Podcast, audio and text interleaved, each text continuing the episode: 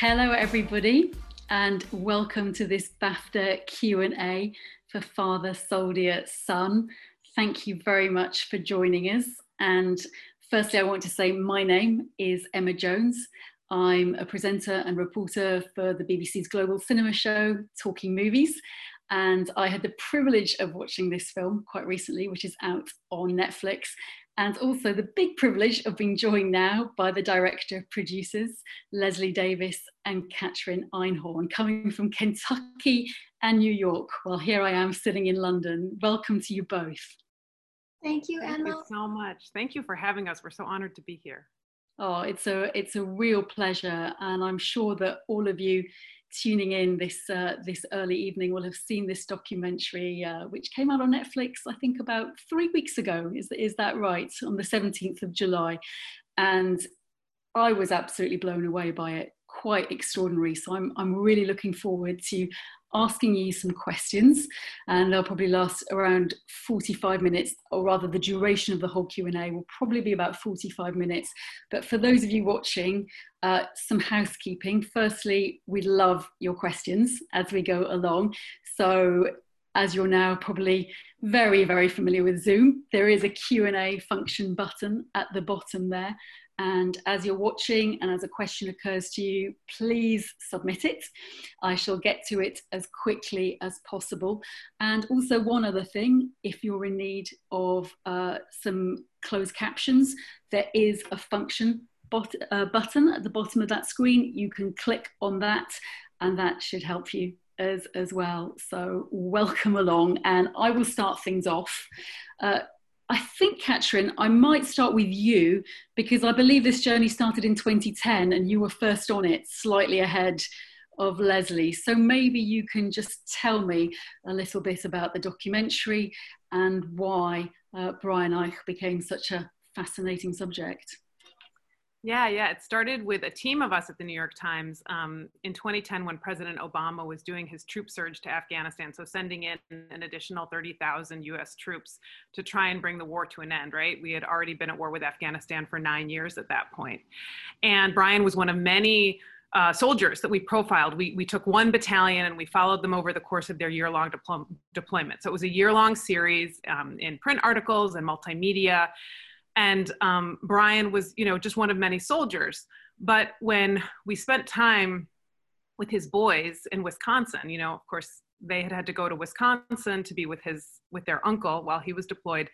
Um, you know they were just so captivating. Like they were just so honest and reflective about their experiences. Um, and brian himself you know then when he came home I, I met him once i met him you know in that scene where where in the airport they run the boys run and tackle him that's when i met brian for the first time. Our military affairs reporter had met him in afghanistan and thought huh this is a single dad. This could be interesting to you know see what what what is what is that family's experience like? So um you know, he was such a charismatic, interesting, surprising guy, very macho and tough in some ways, but also willing to be reflective and vulnerable in really interesting ways.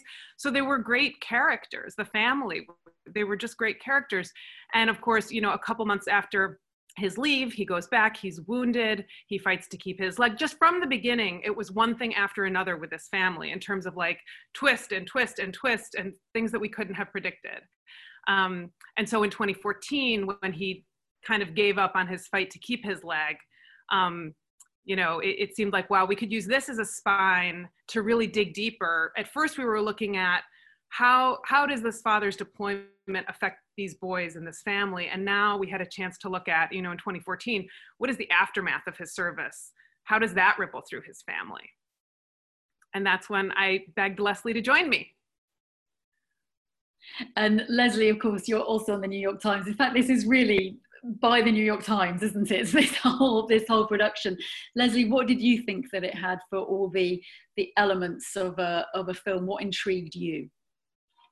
Um, yeah, so I'm uh, definitely always drawn to the stories of families, and um, particularly the same thing that captivated Cat captivated me, and that was these two little boys that were so reflective about their experience with their dad away at war and then injured, um, and also Brian, who had once been a little boy himself, and you could see how his experience at their age had impacted his role as their father and, and, and then was handing down some of the values he'd himself grown to his boys. Um, is really interesting. For either one of you, maybe you could just explain. I think we, we do have military service families in the UK they seem a lot rarer in the US and having you know spent a lot of time in the US I'm, I'm just aware of the the gratitude and the honor that is often given to US servicemen you know including for example a small example in airports you know where regular announcements are made that they have special facilities that kind of thing. So for, for either one of you maybe you could just really describe what um, generational military service means to America it's definitely definitely you know a, a, tradition in this country. There are military families and that is you know handed down from one generation to the next in, in many families here. Um, i also think that in the us there's um, a different kind of um, sort of patriotism than I than I I've seen in the UK. You know, my mother um, was from a little village in Wales, and I spent my summers there growing up. So I've spent a lot of time, enough time in the UK that I'm not allowed to donate blood here because they say if you've spent this, you know, mad cow disease, I'm like they won't accept my blood. So I'm British in that sense, um, but.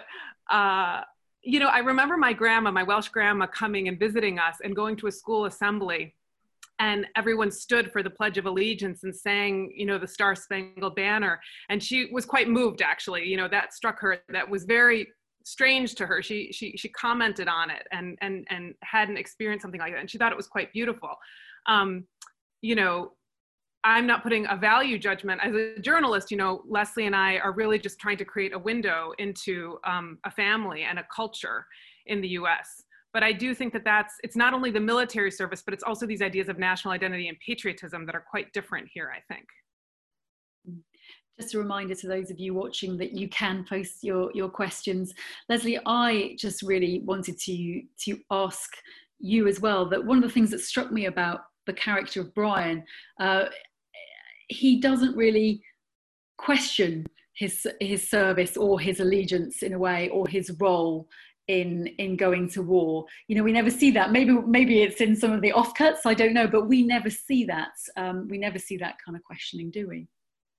Well there actually there's one moment at the almost at the end of the film where brian does reflect on whether or not his service in afghanistan was worth it or like what did it mean because the town square that he had patrolled as a soldier there had been taken over by the taliban and the us was not fighting to take that space back um, so he did at a certain point start to wonder what were we doing there? And I think that a lot of US soldiers have. I, I was talking to someone, um, a friend of mine that I graduated from high school with, actually joined enlisted in the Air Force right after school. And um, I mentioned this to him and I said, you know, of course he's very proud of his service and, and he entered, as you're saying, he entered without asking many questions about why. Just it's something he knew he was supposed to do. So I think he started that way. But then my friend that I was talking to was said that any soldier who leaves Afghanistan and doesn't wonder what they were doing there, um, uh, they weren't paying attention. And so I, I think that you do see Brian contend with that at some point. But in the beginning, he just knew that that's what he had signed up for, and that was his job and his duty. Catrin, you were nodding along there. Was there anything you wanted to add? No, I think that you know, for it's really about these values that that Brian had um, internalized himself at a young age, and that he felt like it was um, to be a good person and to be of service. It was sort of it was his duty to pay, pass down um, these values to his sons. And you know, you saw it in them when they were the, in 2010 when they were seven and 12. You know, and they were struggling. So they were just so um, traumatized by his absence. You know, he was their only the only parent in their lives, and and he's now fighting in a war, and they know that he could get killed, and they it was so terrifying to them. And yet they were trying so hard to be brave because this is what they had been told that they were, were supposed to do. It's this idea of manhood isn't it? And I think it's manhood applied everywhere, really, not just in America. But that really did strike me that for, for Brian and Isaac and Joey, they were sometimes letting their emotions come through, and yet they were very quickly checking themselves because this was not the idea of, of how a man is supposed to behave. Is that right?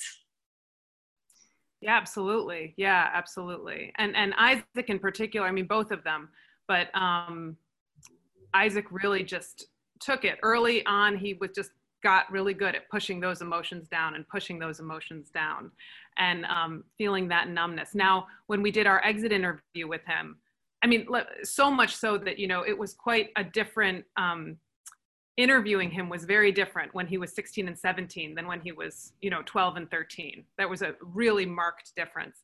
And then um, when we went to do the exit interview, um, it was just like he had there there was like this door that opened up inside him and he wanted to tell us about how he was depressed. Like um, i mean we we did barely had to ask him any questions and he, he he wanted to pour his heart out to us. And so that was a really interesting thing. In a way it was like his depression that allowed him to kind of access these feelings again um, for the first time in, in many years I guess the role of a documentarian is to be objective, to step back, to let the reportage tell the story. But Leslie, was there ever a point when you, for example, might want to step in and almost save the family from themselves and some of the things they were saying, or how hard was it for you to to remain objective? I think, especially given the amount of time that we spent with this family, it, it was it was harder than it is on an average assignment. Um, you know, one of the great things about being a journalist is that you just get to learn from people. You get to watch them and have these curiosities about their lives and then learn in a way that if you're having an argument with a family member over the holidays about something you believe or something political, um, at least for myself, I find myself, you know, I, I, don't think people learn as much in those settings because you have so much you want to say. Um, so in these cases, we, uh, with the family, when we watched some of the harder things that they were going through, um, I, I would say it was incredibly hard sometimes not to interject with what I was thinking or feeling or my opinion on something. Um, and yeah, it was a challenge.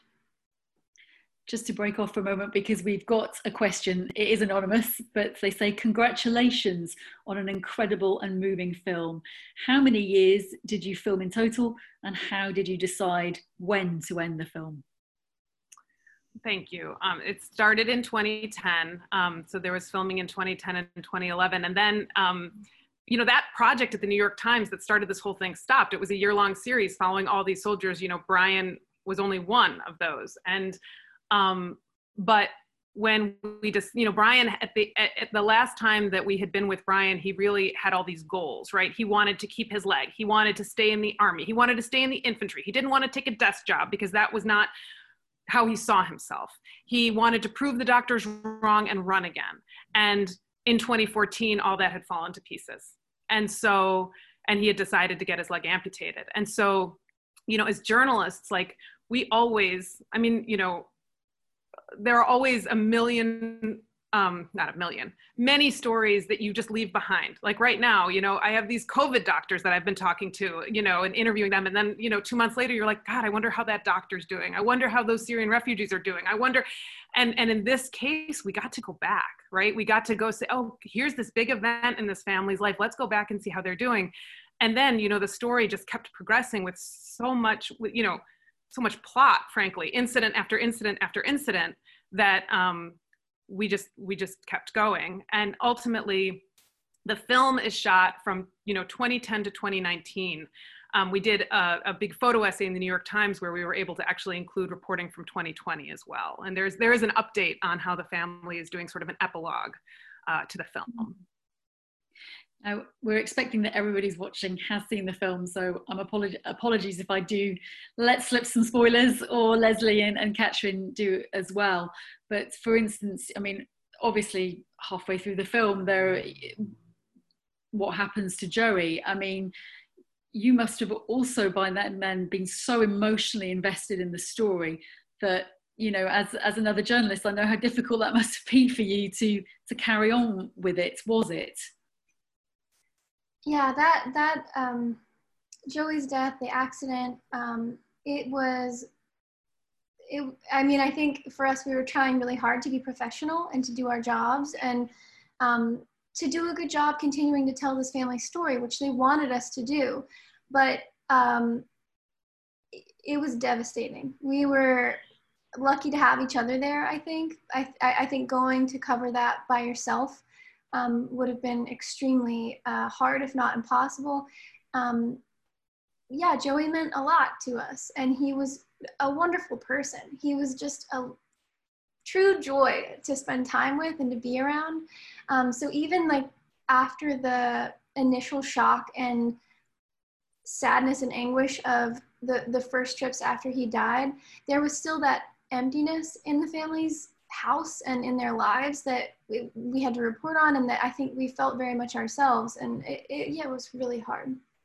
Um, yeah. And to figure out what it all meant, you know, like that wasn't the, that wasn't the story we were telling. We didn't, we had to restructure what we were doing. And ultimately everything did come together. And obviously Isaac found a lot of meaning in Joey's death, which sent him down a certain path. Mm-hmm. Um, but yeah, narratively it was very hard, but emotionally it was just it was terrible. Sure. We've got um, a couple more questions. Um, anonymous again, did the narrative on your goal change at all as you were filming? Yeah, just a little bit like like Leslie um, was starting to mention. We, uh, I mean, Joey's death was was you know this just tragic, devastating shock. So we were just sort of on um, some degree of autopilot. I mean, at first it was just like, this is happening.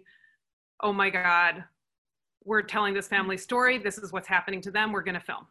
Um, but as the you know months went by, it was like, okay, well, we didn't set out to make a movie about a, a, a family that lost their child. Like that wasn't our goal here. And so, what does this even mean? And so, in terms of our film, what does this mean? And so, we wrestled with that a lot, and we talked about that a lot. And um, and Isaac really, you know, because Isaac just found so much, was so inspired by Joey to enlist. Um, obviously, that brought it back together. But in terms of editing, like, you know, there was so much very emotional footage that, I mean, it's like the tip of the iceberg, what you see in the film. You know what I mean? There was, there is so much incredible, um, devastating, and um, almost, I mean, it, it, was really hard for Leslie and I even to, we didn't, we didn't look at it for months. But you know it could have it could have really derailed the film i think. And so we had to have a lot of discipline in saying like this is our story and we're going to use this very sparingly i mean compared to how it could be used um, to really keep the story on track. But that really it was time that also revealed that. I feel like that's been that's like the secret not the secret the the not so secret factor in this film is just like that time reveals. And if you can i mean what a uh, we were just so lucky, you know, to be able to stick with this family for so long. And and um, what you learn over that time, the story just can kind of it it there's just nothing like time. As a journalist, we never have time, right? We're always just like, get it done, get it done, get it done. And then to be able to work on something like this and see what you can learn and show, it's it's it's astonishing. I'll just come to another question in a moment, but you just touched on Isaac there, and I think Isaac really touched my heart for sure. And there's just this moment in the film where he and his dad are having the, the exchange before he goes into service, and you know he's and the dad says, you're going you remember you're only doing this for yourself and for joey. And that's so um, you know that's probably not necessarily the best reason to go and do it for somebody else. Um, what did you think at that point and the way that um, isaac's dad and also maria very kindly were saying to isaac you can't go to college. You know you, you won't go to college. That that point in the film when isaac was leaving for basic training and brian said that i just remember watching that and thinking, wow, like, I mean, I think uh, Brian had the best of intentions in what he was saying, but, you know, Isaac was leaving home with the, such a weight on his shoulders of what he was supposed to prove, not just in his service and, and in the, um, you know, the normal acts of becoming a man, but in doing it in the name of his brother, who he saw himself in the shadow of, even though it was his younger brother. Um, I just thought, it, oh that was that was rough to see. And and i that plus the conversation that brian had with isaac in the truck i think it's it's interesting what it says about the family but it's even more interesting what it says about our culture and society and our economic opportunities here in the States because Brian really did want what was best for his son and he saw the opportunities that were available to him. He knew he'd been having a difficult time in school and he didn't know how to help him. Isaac was a very smart kid, actually. He did really well in school when he was little, but he had trouble focusing. He didn't have the structures in place that motivated him in that direction. So then the, the, the options that were available to him were work at the, the power plant.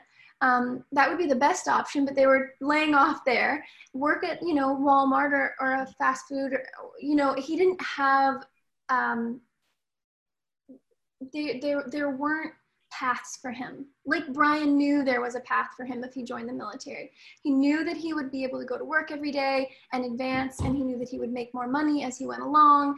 Um, and he knew it would teach him things, at least at a minimum, about discipline and um, try to get him on track with being more focused. So I think that um, what we felt or thought in those moments was actually more powerful when you kind of took it outside the family and to all the families that um, you know go go into the military because it's a really good option for a job here. It's actually uh, it pays well.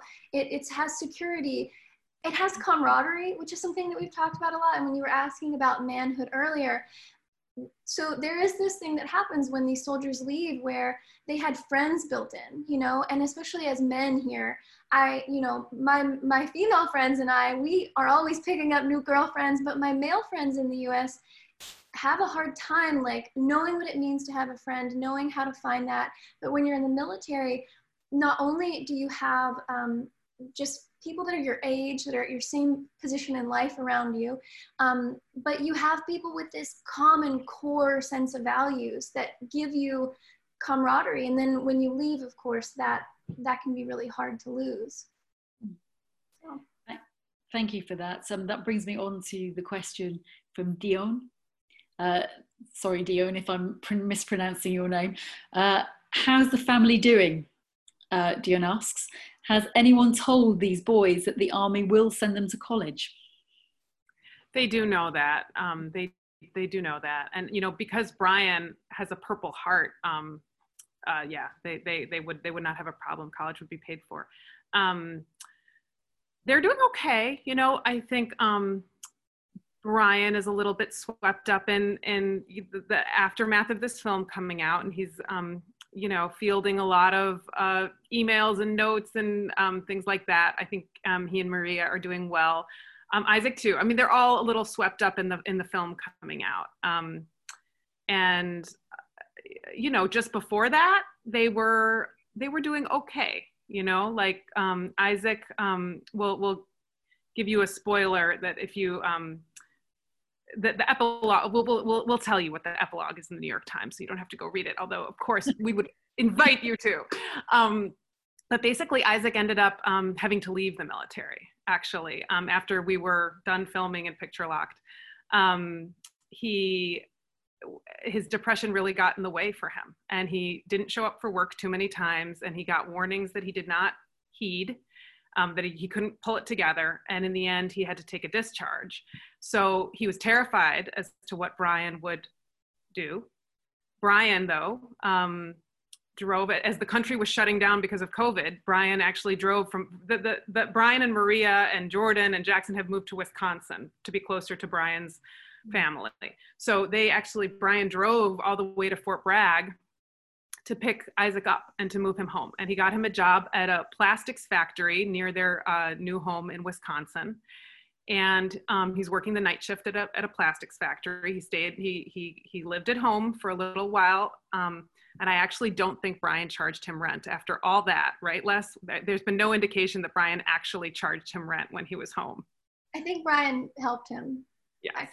So it was all, it was a, a lot of bark, not as much bite but from Brian. But um, but now now Isaac has just gotten his own apartment, and you know he's kind of figuring it out. He still talks a lot about reenlisting. Like that is still when he gets unsure and a little overwhelmed. He immediately goes back to, well, I can reenlist because you know even though I was even though I got a general discharge, which is not an you know it's not the best kind of discharge you can get, but it's not the worst. Um, you know that his commander told him that he could reenlist, and so he still like finds meaning in that And is he is he feeling better quickly? Because he's such a yeah. I hope he is feeling better. Um, I think it's it's hard to tell with Isaac, um, and I think it's hard to tell with young people Isaac's age. Um, I I was answering this question recently for, for someone I know, and I said he responds a lot to questions about his well being with emojis. And that's such a 2020 response to trauma. like, you know, like, I'm great, and, and so many smiley faces. That actually, right at this moment, he seems to be doing better than he has. And um, I think that, like Kat said, he does take a lot of solace, not just in being able to re enlist in the military, but Isaac was enlisted in a a, a job that was unlikely to deploy, unlikely to see combat. And so he, if he re-enlists, he really would like to re-enlist in a combat job. Um, so he's okay. He's okay for now, but still figuring things out. Sure, of course. Ah, we just might have temporarily might have lost Catrin. Um, to everyone, she did warn that a tropical storm was heading in New York's direction. Um, so I hope she's all right. Um, hopefully, I'm sure she'll come back on the line if she can. Leslie, for now, it's us. so we can, we can carry on talking. There's a question from Alexandra. Uh, looking at me peering at the screen, I think it's definitely time for me to get glasses. Uh, were there any times when the family or members of the family wanted to stop filming or leave the film entirely? How did you keep the trust and stay in touch for so long? So I think um, I'll answer the the last one first, first one last. But um, I think that the investment of being there for the family's lives when things were good or normal or just you know what they might consider boring i often think that the most interesting things in people's lives are the things that they think are boring so that's always something you come up against when you're documenting someone new um, i'll say like could I actually come film you when you're, you know, milking your cows or, you know, and they're like, that's the most boring part of my day. I'm like, oh no, it's like, that's, that is, that is life. And I think that investing time and being there for that stuff, which a lot of it didn't make it into the film, um, but understanding them in a really complete way helped gain you know trust between us and them and also not filming all the time when i was there like um, I'm, I'm, so I, I shot most of the film. We had a couple of really brilliant cinematographers that worked on the film in the beginning and throughout. Um, but I think that there are moments when I'll just roll and roll and roll. And, and I certainly always try to like fall back into the background and not be, um, not take up too much space. Um, but to be there and to have my camera but not be filming i think was helpful for the long-term access. And then in terms of moments when anyone wanted to stop filming i think maria was the one that struggled the most because um, not only maria but jordan her son is actually a very private person. And i adore her son. He's lovely and i loved talking to him but he's very shy. Um, he did he was able to forget about the cameras but you know, she's a protective mom, and um, she just, I think, always felt a little bit more um, in a spotlight in their community. People would always ask, like, why do you have cameras at your kid's baseball game? You know? And so at a certain point, I think Maria was ready to wrap up. And especially after Isaac left and Jackson was born, we had these couple things that I'm sure when Jackson was born, they were like, okay, there's your ending. Let us know when you're done. Like, we'd love to see it but we didn't want to end on that. It just didn't feel it felt too tied up too too easy. Um, and so after jackson was born also maria struggled i think after jackson was born with being a new parent like i can imagine anyone does. Um, so i would say that was the answer to that question. Welcome back to Catrin. good to see you back. We thought the Thank storm got you there. the lights all went out. That's exactly what happened. It was just like no lights and my internet disconnected and I got on my personal hotspot, but I think things are hopefully it'll work out. Okay, well, it's great. It's great to have you back. We've actually just got another question for Leslie specifically um, from Martin. Uh, Martin says, Leslie, you've shot many of the scenes with the family very beautifully. How did you balance directing some of those scenes for a cinematic look with capturing actuality and how much time did you spend filming with the family? I guess you guys have kind of answered that. I think you had about 300 hours of filming or something by the end. But Leslie, take it away, please. Well, I think it's a really interesting question. I know when when I first went from being a journalist and like you know documentary journalist to directing, um, I was like, what does a director do in a documentary? Because we don't tell people what to do. That is not our MO. So I think for both Kat and I, the directing part was just deciding what to focus on. And, and not just in the editing of the film, which was a huge exercise in restraint, but also in shooting the film. It was, it was really the act of deciding where to point the camera. Um, and then in terms of shooting, um, it's funny, I, I, don't really consider myself a really very good shooter. Um, I like I like being with people and I like photographs and um, and I love film, but I'm not, you know, some of the other people that shot on this film, especially early on, um, Damon Winter shot in Afghanistan, so all that footage is from a photographer at the New York Times. He has just this unbelievable, breathtaking eye. Um, but the shooting, I feel like I went from prioritizing creating these photographs with the family to really prioritizing the action of the scenes so that um, i think where my priority my priority coming from a very visual background um, it was always story but in this case story really took more and more precedent over time so that is kind of the combination of cinematography and directing is just uh, you know what you need in the edit. So I think thinking like an editor was really helpful in both deciding what to shoot and also thinking about what was the most important place to put the camera. And Catrin, how personally satisfying has it been for you as a journalist to to accomplish this documentary? Oh, it's it's it's so rewarding. I mean, it's again just the how revealing time was and being able to tell a story at this scale is is just um, you know something that I've never experienced before. And you know, I thought I was going to be an anthropologist originally, like in college. Um, so they certainly go deep. I think it's always been in my bones to want to go deep and to and to tell stories in a very deep way um, and make it a little bit more like field work than you know a par- parachuting in as a journalist. I mean it's just such a limiting thing and we have to do it sometimes as journalists um, but um, we have all these blind spots that we just can't there's just there's nothing you you know you try your best. But um but to be able to really go deep on a story like this was was just incredible.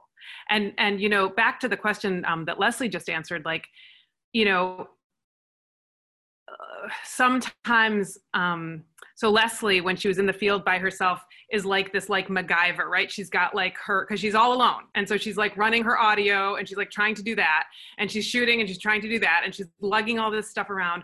But the payoff is that you know there's just one person there like huddled in the back of a car like letting a scene unfold. And so there's an intimacy that was um, granted. And you know when we were in the field together during the verite stuff like i would just always be like stuck behind her but you know running audio. So then there was someone else who she, she wasn't having to do everything.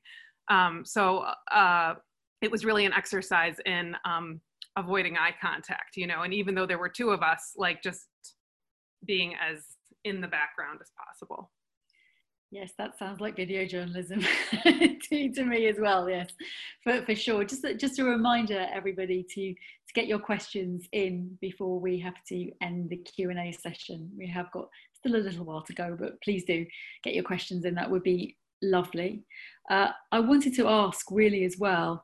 Um, do you think Brian has benefited from this documentary. I don't know which one of you would like to to take that one, but as you say, he's become a bit of a, a little superstar from the uh, from the release of the film. Of course, a lot more people know his name.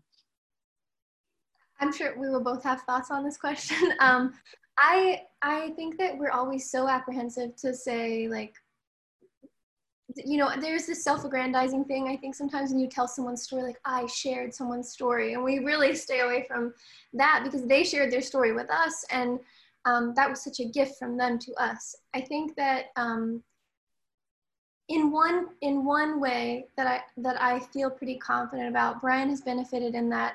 Um, in our most recent interview with him, he used the word trauma, I think, for the first time in 10 years and acknowledged the struggle that his boys had been through and you know kat and i as journalists you never want to impact the situation you never want to affect what's going on or cause things to be different than they would have been if you weren't there.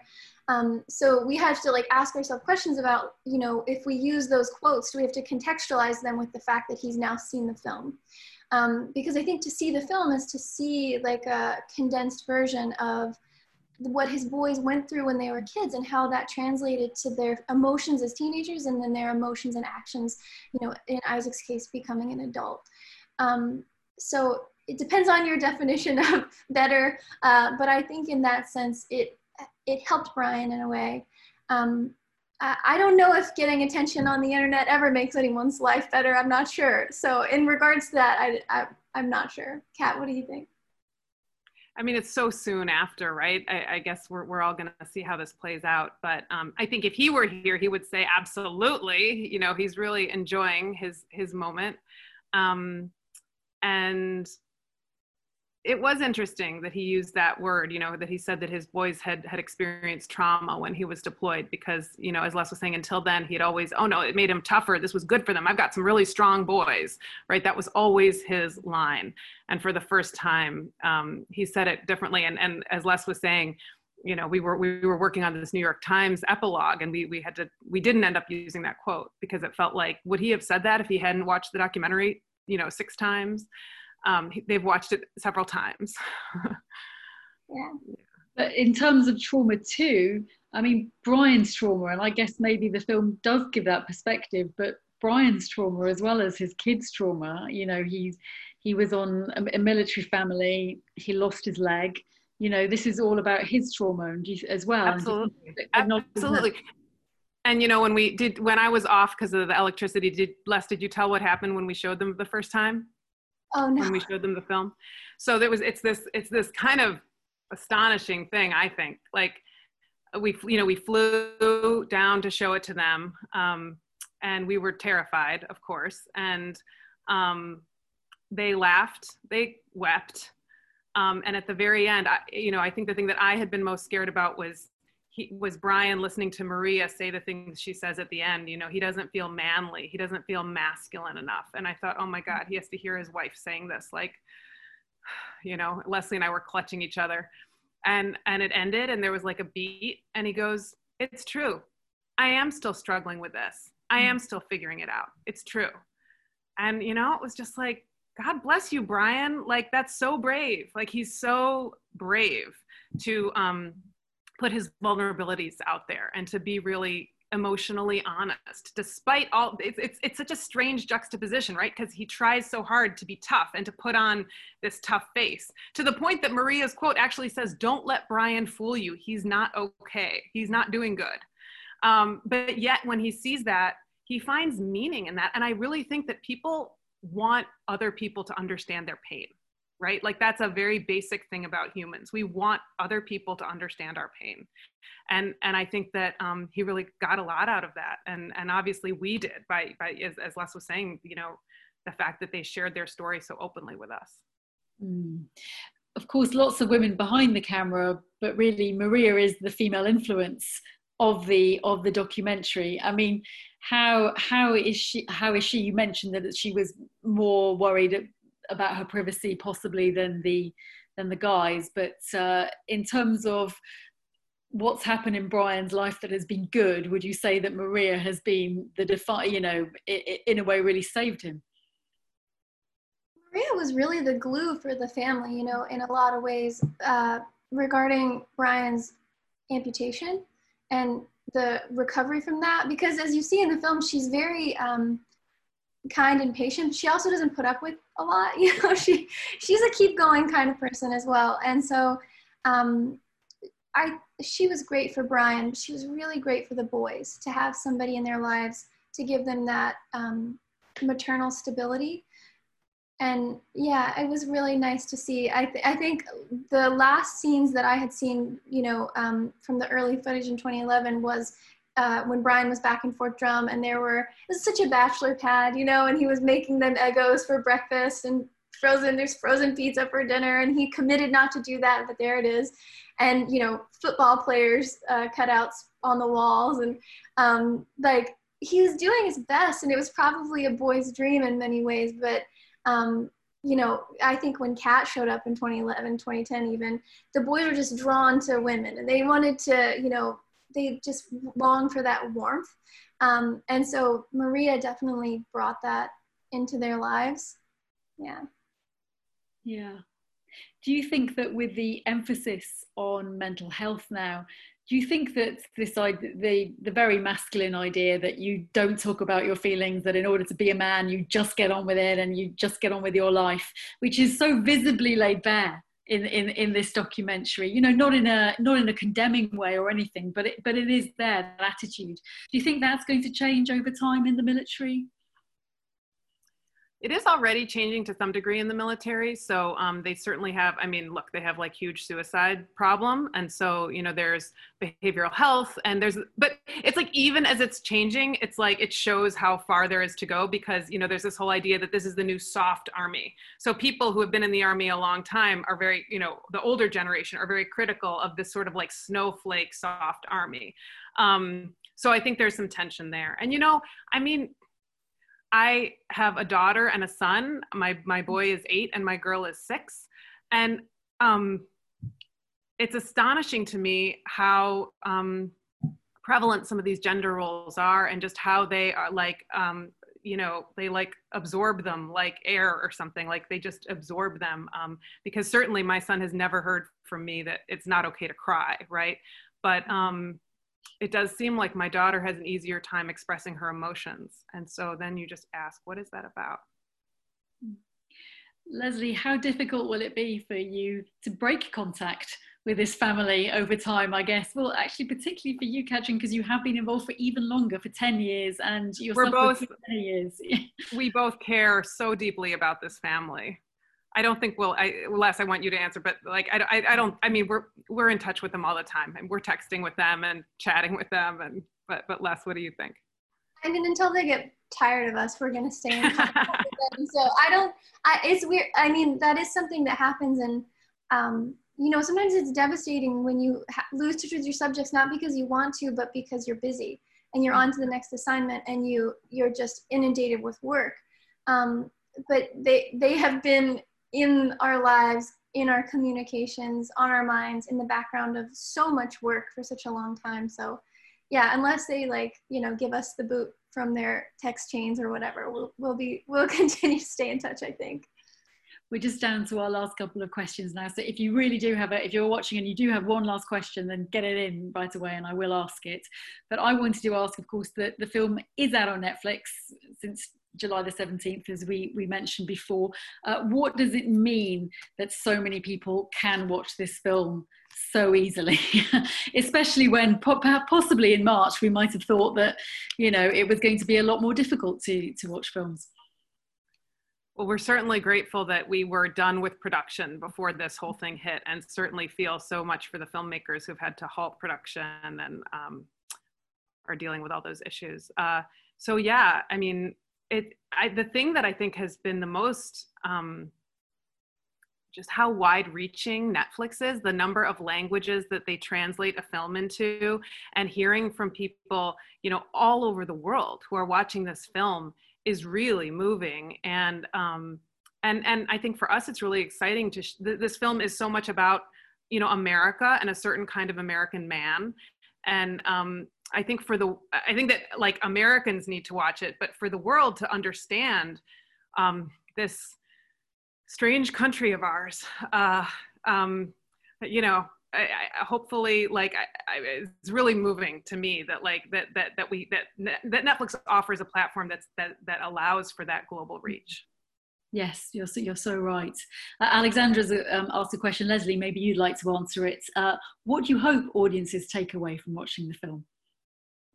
Um, you know, I think that we hope that the film will speak to people that understand the subject matter and to people that don't understand the subject matter and give people a better understanding of one another and what people go through. Um, we hope that it will raise awareness about what the children of the service members who have deployed to Afghanistan over the course of the past 19 years go through, as well as the service members. Um, and also just raise awareness about the fact that there has been a war going on in this country for nearly two decades. Um, and that's not by mistake that in the film, you know, it you feel that it's in the background of these people's lives because in the U.S. this war is in the background of most people's lives, while in Afghanistan it is, you know, a very real uh, thing that people are experiencing, and um, certainly within nuclear families that have loved ones deployed, and for those who are serving, it's it's greatly impactful and has lasting effects. It's an extraordinary human portrait with a background of war. You know that's the that's the thing is that you you you do forget uh, sometimes about the military aspect of it because you're so wrapped up in its humanity. So i think yeah congratulations on that. We do have one more question actually um, from sj what are the biggest lessons you've learned from putting together this film? I think you can both answer for, from a personal point of view briefly. Yeah it's uh, there are so many it's hard to like it's hard to choose honestly. Um and there's sort of like life there's a way that, to answer about like how what have i learned in terms of life lessons? What have i learned in terms of filmmaking? So much so much. I mean just the edit. Like we got to a lot of this project i think les and i would agree right les that like it was like this was a side thing that we did as we did other we, we all we had other assignments that were publishing. Like this was just something that we kept going back to kind of on the side. It was like our little baby project that we did on the side for many years. That didn't feel so different from our regular jobs. But after we um, went to netflix we we were able to kind of um, uh, take not a leave, but it was it essentially felt like a leave from the New York Times and go. And um, we worked at a little production house called the Documentary Group, which just just wonderful in in Chelsea in New York, and um, and we got to just sit there and work on the edit for you know almost a year, and it was just such it, there's this, the the storytelling and and working telling you know i work in in narrative in all you know i started in public radio and then you know and then i did a lot of print and then i got more interested in visual stuff. And so you know there's these there's these narrative rules that apply across these media but i had never worked at something on this scale for you know an hour and 40 minutes and and the pacing and the on the you know revealing details. And we worked with this brilliant editor named amy foote and like you know we all just loved each other. And um it was such a great experience. I think that's where i learned so much about the craft. And leslie made me learn how to shoot that's another she made me take a video so i i do I really wanted to shoot and she knew it because I just wanted to, you know, I can't be there just like behind her. Like, I, you know what I mean? Like if, if there's a verite scene, I want to be of, as most help as I can. Right. And so then I did start shooting. Um, but I, I never got very good at that. Even she says that we used some of my footage and apparently we did. I don't think it was much. Yeah. Kat doesn't, she, Catrin doesn't hide her curiosity well. And I could tell she was curious about the, every aspect of, you know, being the person with the camera like the way that the the um, arrangement of a scene, the feeling of like a weight in a scene, like what's on this side, what's on that side. So it was great, and she did a wonderful job, and we did use some of her footage. We definitely did.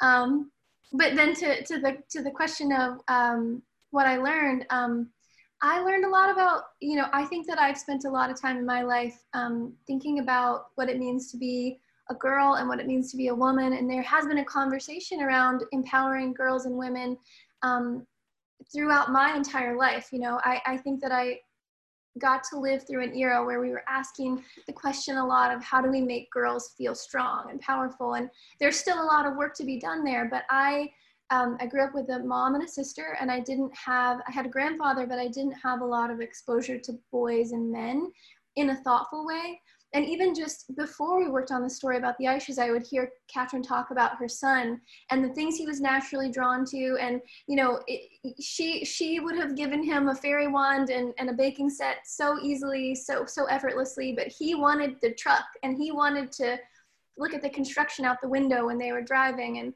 and then when we were following the Eisches, I learned so much about what it means to be a boy and that the very unique struggles that boys face that I think are just as hard and just as worth talking about and parsing through.